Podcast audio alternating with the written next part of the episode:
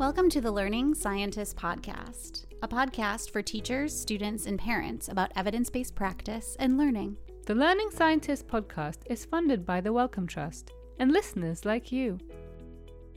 Okay, so we're here at the EARLI conference in London, and we're joined by Ms. Triccas and Dr. Claire Badger. And I'd just like to explain why I'm introducing Ms. Triccas not with her first name, but as if she were my teacher. Well, that's because she actually was my teacher back at St. Paul's Girls' School. Oh, goodness, how many years ago now? I guess about 16, 18 years ago, too many years ago to to even say. But we've reconnected recently around the science of learning, which is pretty exciting. So, would you both tell us about your teaching backgrounds? Okay, well, I started teaching in 1992. I do not have a teaching qualification, so in that sense, I haven't had to relearn something that I was potentially taught badly. So I've made it up as I've gone along, frankly. And it's only been in the last five years or so that I've really looked at pedagogy seriously and on an evidence informed basis. But I've always worked in the private sector, in highly selective schools, and usually in girls' schools. Um, and whether that has its own particular challenges or benefits, uh, we're still working working that out. Cool. And um, my doctorate, my PhD is in chemistry, um, and I teach chemistry and have done so for about 10 years or so now. Um, and I work with Amanda at Godolphin and Latymer School in Hammersmith, where I've been for about three years.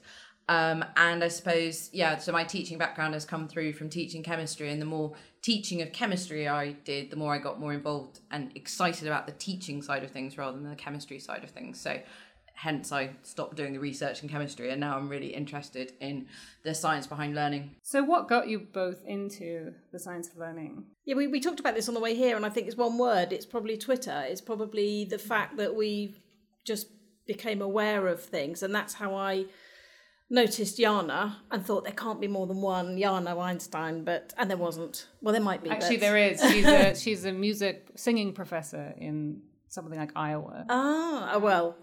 But anyway, I, I, I came across the um, AceThatTest handle and got really interest, interested in that, reading more, and then and then people like I don't know David Weston, Tom Sherrington, mostly British um, pedagogical tweeters, I suppose.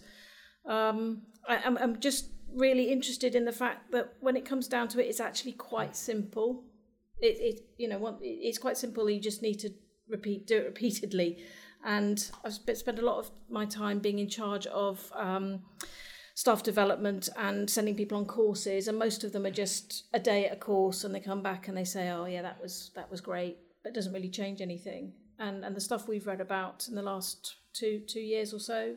It's just really quite straightforward, but you just got to keep doing it, be persistent. Yeah, I would say for me, it was definitely starting at Godolphin three years ago, um, and Amanda sort of actually introducing me to these things that she picked off of Twitter.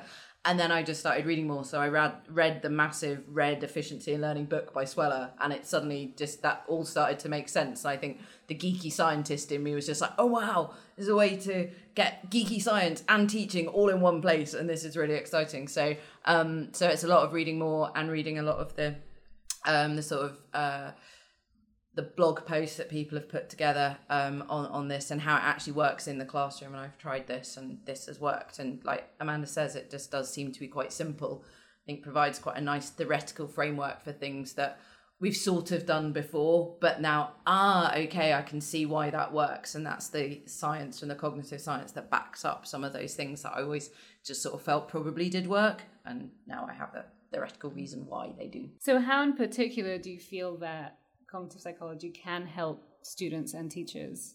One thing that we've talked often about how we're distilling what we're trying to achieve at our school, and it comes down to the word efficiency. So, the most efficient way of learning, the most efficient way of teaching, the most efficient way of just existing, I suppose, in that mm. in that area, so that people have got time to have the attainment that they're capable of, and also have the life that is comfortable with that as well.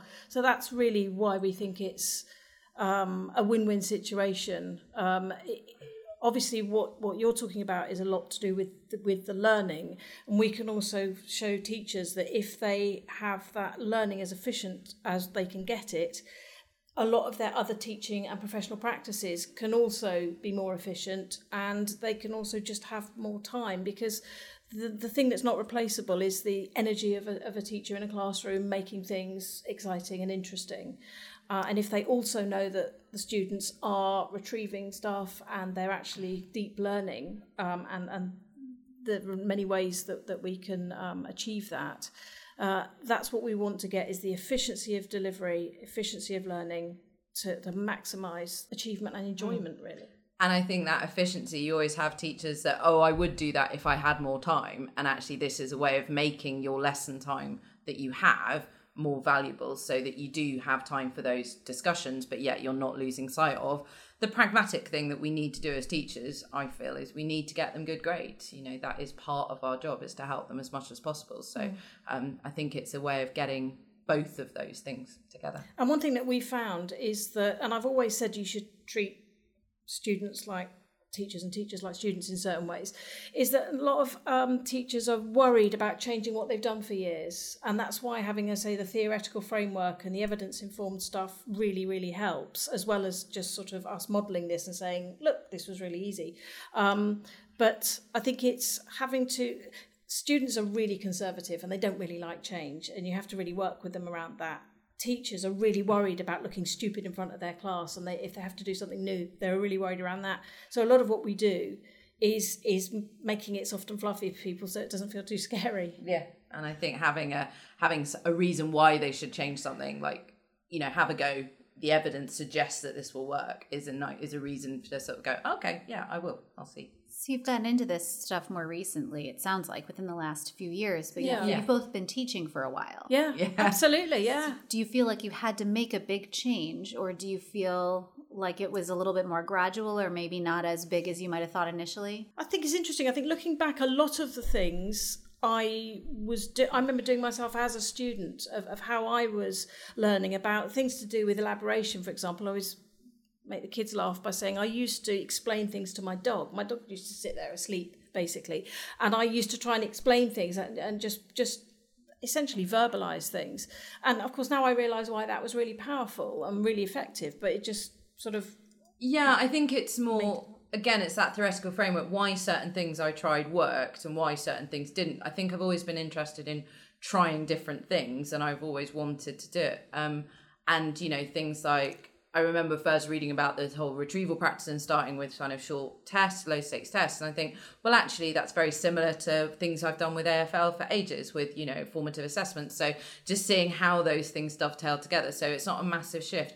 I think the big shift that I've done is make it more explicit to the students why we're doing things. And that I think has been the biggest shift. Yeah.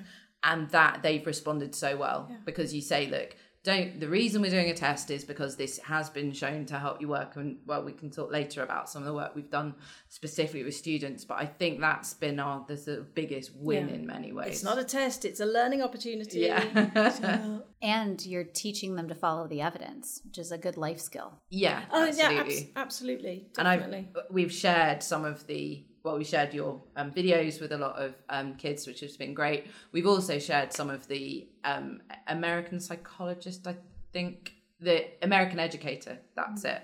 Those articles. So the strengthening the student toolbox one I've given to a lot of students, and actually they really value reading an article that feels quite scientific and feels quite you know academic and reading that and going, oh yeah, I, I, I, I do lots of highlighting, and now I can see that someone who's a respected academic is saying that that evidence doesn't support that. It's not just my teacher. Mm. So. And also, we did a thing this year, sort of stealth stealth teaching by producing little booklets of the six strategies of Oliver's posters and we handed them out at parents' evenings to the parents of students who are just coming up to their public exams. So the students have had them, the students know where to access them, but we're putting them into the hands of parents as well. So if they're getting that information from several different areas, they might start to believe. Yeah.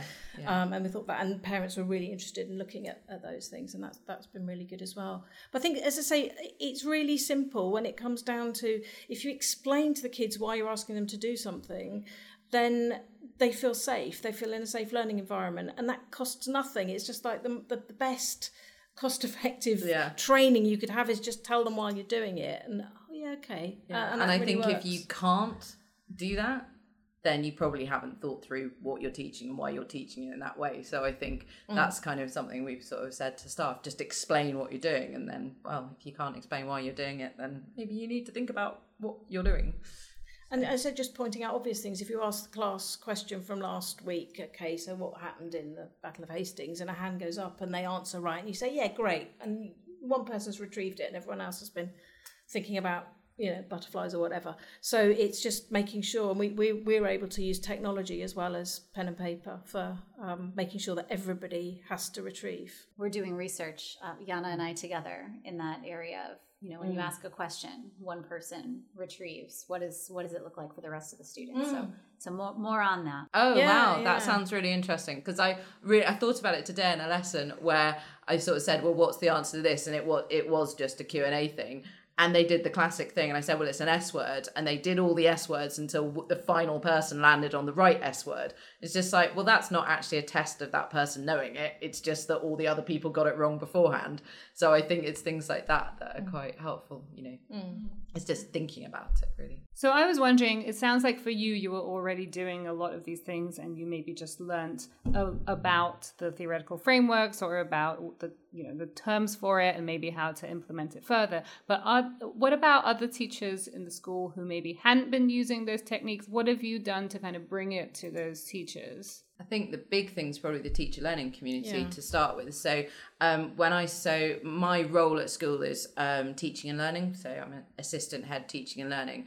And one of the things I set up at the beginning of my second year was teacher learning community. So it's based on a model of Dylan Wiliam, who um, suggests that you get a group of teachers together and meet once a half term and you uh, have some new learning every session. So the idea is you're getting something external. It's not just teachers discussing their own practice.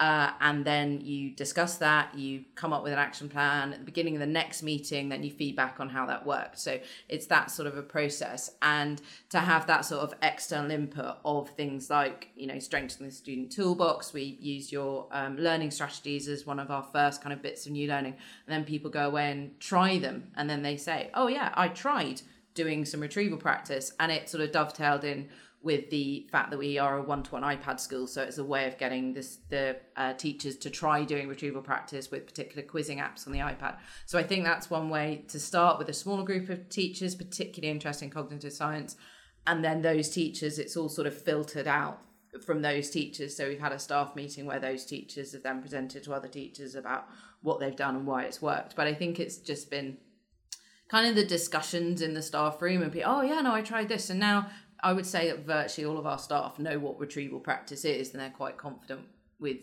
doing it that in various different forms that suits them That's quite clever. So you went with sort of the early adopters or the Yeah. people who are more interested, and then Yeah. and then filtered, you know, out. We, we have to do everything on a, on an opt-in basis. That we, we it's not a school where we dictate a way of doing things, and and people would just you know, throw us out if we tried. Yeah. But you know, when when Yana, when you came over and you came in, we had something like twenty four people. I mean, that was a normal teaching period, so those people constituted probably almost every teacher who wasn't actually teaching at that point who volunteered to spend what would have been an hour when they could have been having coffee or something to come and listen to you. Yeah. Wow, I feel very honoured. No, but that and that was a really good that really good sort of kickstarting everything and we've got um, and i think the real thing is, as claire said is we're getting staff uh, to sort of teach peers rather than it being us and the managers coming in saying do this do this do this. So we have a little tiny thing which is a sort of tip of the week at a, at a sort of weekly briefing. Somebody pops up and says i've tried this and and quite good when somebody says I tried this and this didn't work and this is why it didn't work and so forth. And it's it's credible peers uh, people who people thought "Oh, I didn't think she'd do something like that. some of them are older more experienced members of staff who you might think okay well they're not going to get on board with this stuff but it's it's taking and and I suppose celebrating the early adopters and and and saying these people are doing this. You could do this too. And I love to hear sounds strange, but I love to hear this notion of I tried this thing and it didn't work, but here's why I think that might be and let's let's make an adjustment because really there's so much of that experimentation and they're flexible principles. yeah Yeah, and I think that's what's so great about the teacher learning communities. And actually, I think that's what's great about senior leaders being on the teacher learning communities is to be able to say i tried this and actually it was a disaster because and i've since reflected on it and showing that it's not just hey this is an amazing thing you take off the shelf and do it and job done because teaching isn't like that so mm. actually having that reflection and that sort of evaluation i think is quite helpful and, and making it feel a safe space yeah. for staff to think i'm allowed to i'm allowed to try this and if it fails i'm actually going to be celebrated for trying it um, and and so we have a sort of annual appraisal program, um, and people know. I think on the whole, it's designed to be a developmental opportunity, not a not a judgment.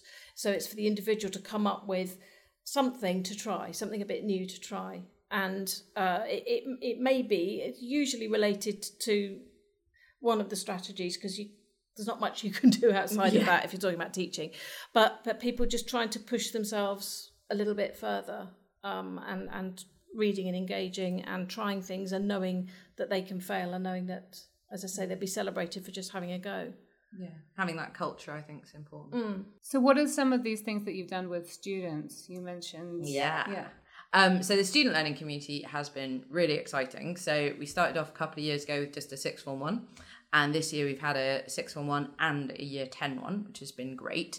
Um, similar kind of principle. Sorry, you need to know what they are in terms of ages for the U.S. listeners and the U.S. person, and, so and people around the world. So what's yeah. lower sixth is they're seventeen-year-olds, and year ten would be fifteen-year-olds. Okay. So we're looking at a group of seventeen-year-olds and a group of slightly younger. Um, so yeah, so with um, both those groups, it's a similar model. We try to get a similar model to the teacher learning community as in we, there's some external input from some expertise and then they try things and they come together and reflect on how they work. Um, it doesn't work quite as brilliantly as that just because finding time to meet with the girls is really tricky because they're so busy.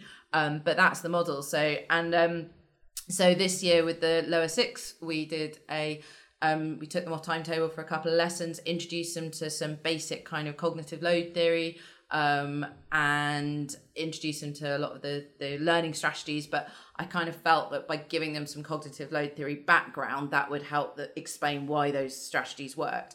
And then we did some we did some nice stuff on dual coding with some graphic organizers things that uh, Oliver Caviglioli came up with. We're a big fan of his work. Um, so that was a nice start, and then we've sort of met with them regularly.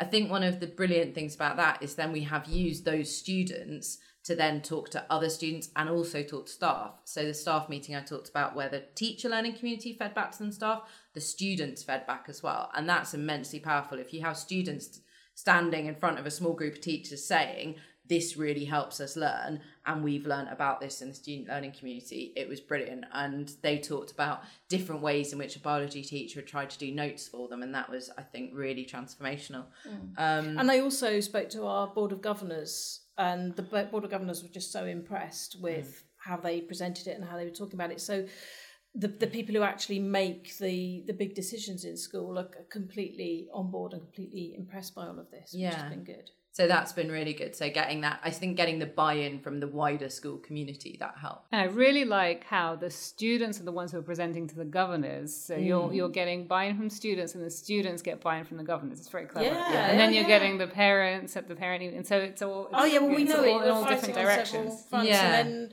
um, the, the younger group, so the the ninth grade kids, and that was a new one this year that one of our colleagues has been working with those those kids because they're just starting their GCSE, so their first set of public exam course at the beginning of the two years. So we wanted to get them, you know, while while it was really crucial for them. Yeah. Um, and they were really great, weren't they? Because they asked having done some of this work, if they could go in and speak to the, the year sevens who are the youngest ones in the school, and they came up with, well, you yeah. know, they need to know this much sooner, they need to know this much mm. sooner, and they went in and spoke to them. And we know that kids listen to kids, and the kids don't listen to adults, so that's been really yeah. Good. I think that was probably one of the kind of the coolest things as a teacher was a year ten student, and actually Amanda teaches one of them, uh, and I think so she picked up stuff from Amanda's lessons and then was just like, I really want to do something for year seven. So then I worked with her and her friend, and then they got other friends involved. So they had about 12, I think, year 10s altogether, all of which went into some a uh, year seven. So they're like the 11 year olds to help them with their learning. So that was yeah, that was really exciting. Taking ownership, that's awesome. Yeah, Yeah. It's like a dream come true. Oh, and then they will tell the younger Yeah, kids, yeah. and then it will also. I mean, you have to. One of the things you need to be careful of is to check that things don't get lost in translation. So Yeah. that's why it's quite important that Amanda or I work with them. So whenever students are presented to governors or run form times and things, we kind of work with them to make sure that the messages are right. But I think it's getting there. There's a momentum. I mean, I would say let's be let's be really honest about this. In terms of evaluating the impact of that this year, Yeah. I, we haven't actually got feedback from students. I mean, it might be quite a good time to Mm. shove out a Google Form survey, finding out whether they did use it for their exams, Yeah. um, or or not. Whether and it got, I mean, I got some very positive feedback from the girls and from the form tutors who were there, but absolutely. because because the thing is um, we are a very very selective school and we therefore have students who we're not when as a school we're not into this in order to get better grades that's not what it's about it's about learning efficiently and and remaining happy and having balance and all that sort of stuff so it becomes more and more fuzzy and Yeah. social sciencey and yeah. So one of the things, so at the moment, I started a master's in teaching and learning uh, this September. So that's been really exciting. And as a scientist with a background in chemistry, doing social science has been really tricky. But what I want to do my dissertation on is the effect, evaluating the effectiveness of those student learning communities. Can you know? And I'm struggling at the moment. I'm seeing my tutor tomorrow to try and pin down exactly how to do that evaluation of it. But I think yeah, and it is that what I was reading about fuzzy generalizations. So when I was reading over half term about that. So we shall see. So come back to me in September next year, and I might be able to. It's funny when you said that you were, you know, you had a background in chemistry, obviously a doctorate, and then you were now really into teaching science learning. I was going to joke to see if you're going to maybe pursue some more uh, higher education, and and there you are. There I am, So- yeah, absolutely becoming a becoming a social scientist. And my uh, my tutor did say, "Oh, do you want to do a PhD?" I'm just like, "No, never again." Never say never. oh god, I can't imagine having to do that again. Um, can I tell you another exciting thing that we do with Please students? do. so this again, this happened today um, as well. So one of the things we've wanted to do was encourage the um, sixth form, so the 17 year old learning community, to come and observe some of the younger lessons to see what we as teachers are doing in practice so that then they can relate that to the things we're learning. So over half term, I had a student email me who's interested in doing psychology at university and she said can i come into one of your lessons to actually have a look and see this stuff in practice so she came in lesson one today uh, with a year seven class so with the 11 year olds and we had a little bit of a chat about why i was doing certain activities and so she's now going to be able to put that into her personal statement as part of her application for university so It'd be nice for good. next year to think about even more of those older students coming to see us Mm. Yeah. teaching and and and talking about what we're trying to do. As Claire says, if you're teaching a lesson, you can't explain why you're doing something. You're probably just on autopilot of this is how I've always done it. But I think that's been really useful. Yeah. and they just feel more part of the community, and there's less of a us and them situation. Yeah, this is great. Just hearing the energy about how excited you both are about it. This really nice. So w- I wanted to ask a question that's more you telling us what you might be more interested to see from us. Like, what else can cognitive psychologists who apply their work to education do for teachers, for hmm. students, in your opinion? I, I suppose we started off by saying what's worked really well for us. So, um, especially the the fact you worked with Oliver and the the visualizations that he's produced, and we we've actually on the back of that we've got him in to do some training with us, and and and he seems to be illustrating virtually everything that's published at the moment. It's brilliant. Um, but that that has been really really effective and the, and the videos I say we've used those with the students and they've really enjoyed those. And I, I don't know um, whether there's any capacity for producing something which would work with really younger kids because we sometimes do some training for prep school so it's it's it's the really the, the small kids. And sometimes they say oh this stuff's not relevant for us. We, we- you know this is a secondary school. This isn't relevant for us. And i know it's just relevant for everybody. So um, on, behalf of those I, I i just wonder whether there is something that could be done for you know five six year olds to understand um, a, a bit more metacognitively about what they're Yeah. what they're doing. So one of the things I've particularly appreciated recently is the E EEF, the Education Endowment Foundation. Um, they produced a guidance on metacognition, which is really good because it sort of summarizes everything. It's got some clear things. It's got links to some of the research, um, the original academic papers, but it also has concrete examples about how that can be applied in the classroom. And I think that's what teachers need. Um, I, for my master's, am reading some of the initial, original papers, but actually, in terms of what we do with teaching the teachers at our school, some of those, um, yeah, those summaries that bring it together with some examples of how it uses, I think that's brilliant. So I think you were interviewed by Carl Hendrick and Robin Macpherson, weren't you, for their book? It's those sorts of things I think are really, really helpful. Um, and what else do we put here? Ah, yes. So one of the things we're struggling with at the moment with our students is this idea of note taking. And I know there's a lot of research that has gone on with about taking notes on laptops or iPads or and there was something Amanda sent around recently from I think you, which was about annotating PowerPoint handouts versus longhand notes.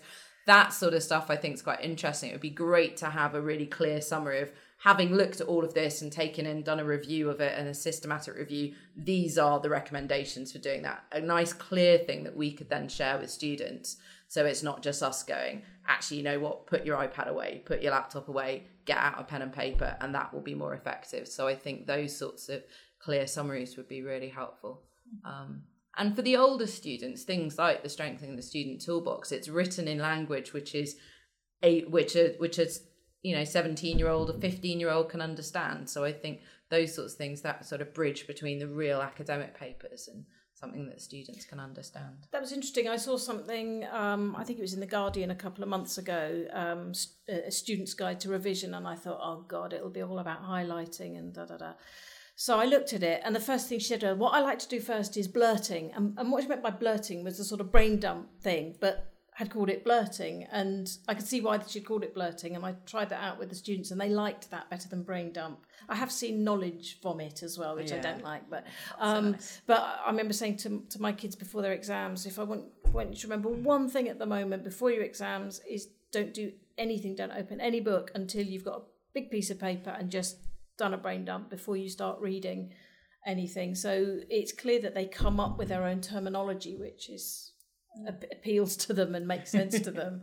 Um, but it's nice to know that they are sort of talking about that sort of that sort of stuff. Great. Well, thank you so much. Thank you. This is really exciting to hear all the things that you've been doing. well thank you for all that you have done to inspire us The Learning Scientist podcast is funded by the Wellcome Trust and listeners like you.